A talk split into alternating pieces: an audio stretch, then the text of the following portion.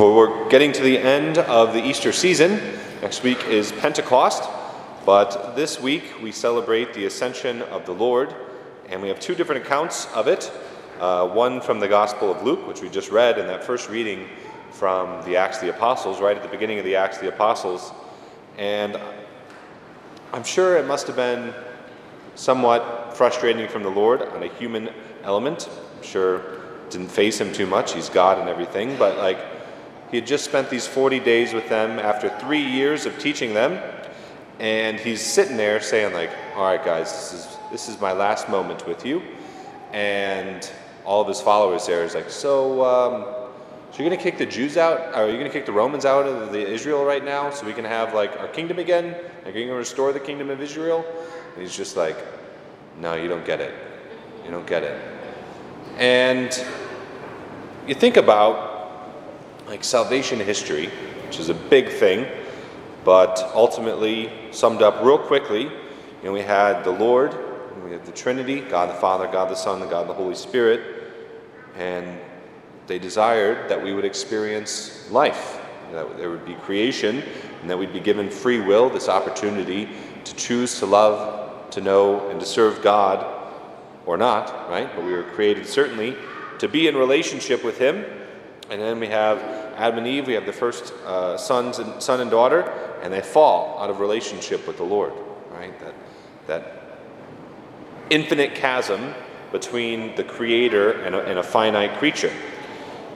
And right off the bat, there was this problem of like, okay, we as finite creatures are never going to be able to satisfy This, this chasm that sin created between us and God.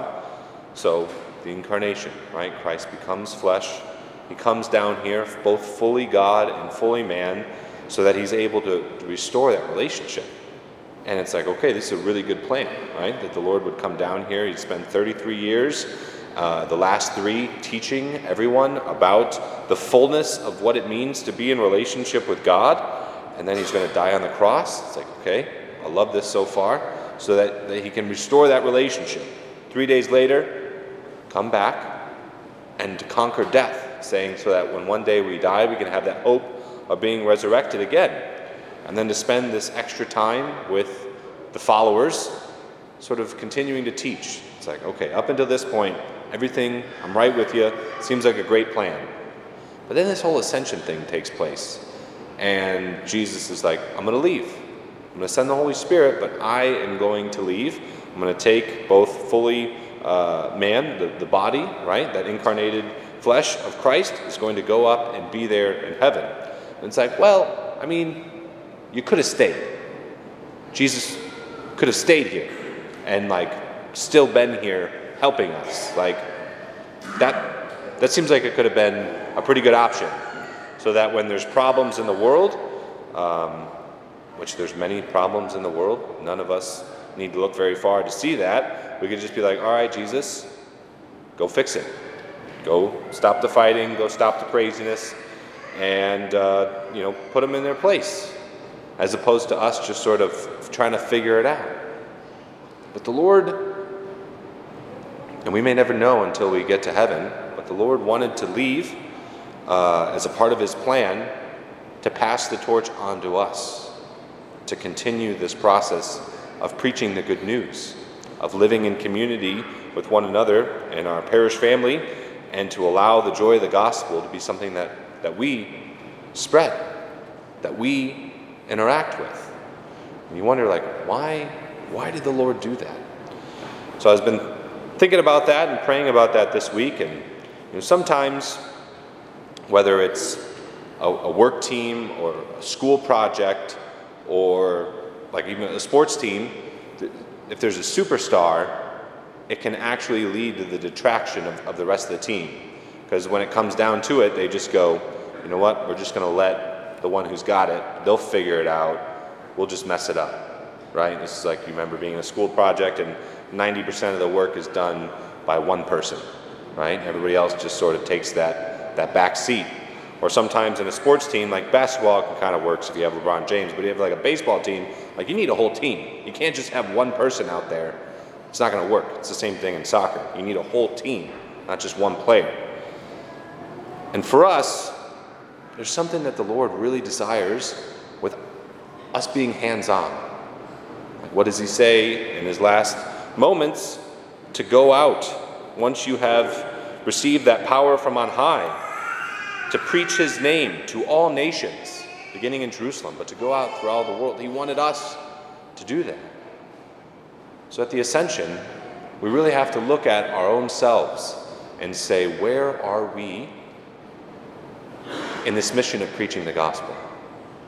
Are we just taking that sort of backhand seat and saying, I'll let somebody else do it?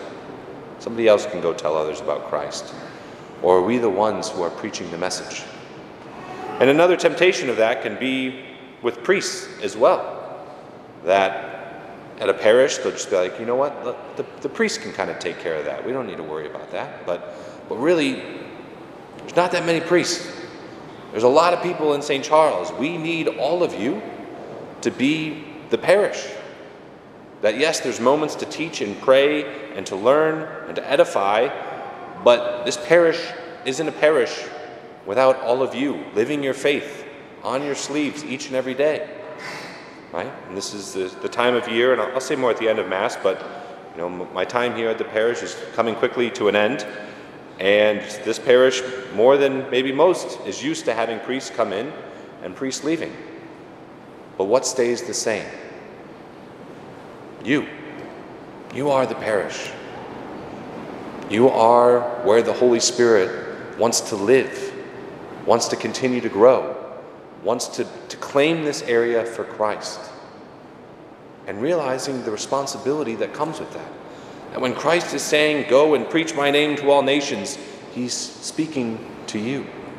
And we can't just sit back and be like, oh, let somebody else do it. Let the priest do it. The Lord is saying by in the Ascension, I want you to do it. That's a hard thing. And we certainly don't have to do it on our own. That's why we'll celebrate Pentecost next week. But how we go about doing this, you know, the Lord tells us through the example of his early followers. Right after he leaves, it'd be like, oh man, this is sad. The Lord has left us. We're orphans. No, that's not what it says. They returned to Jerusalem with great joy. And they were continually in the temple praising God. But the mark of a Christian is joy. Authentic Christianity is joyful. And when it's not, it misses the mark. And that's probably along the lines of why roughly seventy-five to eighty percent of Catholics in the United States aren't going to go to church today. Because they don't have that joy. Or they haven't seen that joy. When you have seen someone truly living the gospel, truly allowing the Beatitudes to effuse from every cell in their body, it's attractive. You want to be a part of it. And if that joy is missing from your life, it's not God's fault. It's our fault. We need to go to confession. We need to get the burdens that are keeping us from receiving that grace from God. We need to forgive who we're not forgiving. Whatever it is that's blocking us from receiving that joy, otherwise it's miserable. Not being joyful is the worst. I've experienced that at times in my life, and it's not that fun. So for us, brothers and sisters, let us allow this ascension to be that reminder to us that the Lord has, has, has given us the task of being the foot soldiers, of every single day allowing the joy of the gospel to be something that, that, that Christ is just on our name. Not in a weird way or whatever. Not, we don't have to be going door to door. Well, maybe that's not the worst idea. But to always have Christ's name close to your lips. And then that final reminder that this is not our home, that the Lord is waiting for us. One day, when he calls us home, he will bring us home, waiting for that salvation, waiting for all of us to be able to be together in heaven, enjoying the eternal rewards forever. So there's great hope. There's great hope. The Lord trusts us. Let's be confident in that and allow ourselves to be the tools of the Holy Spirit.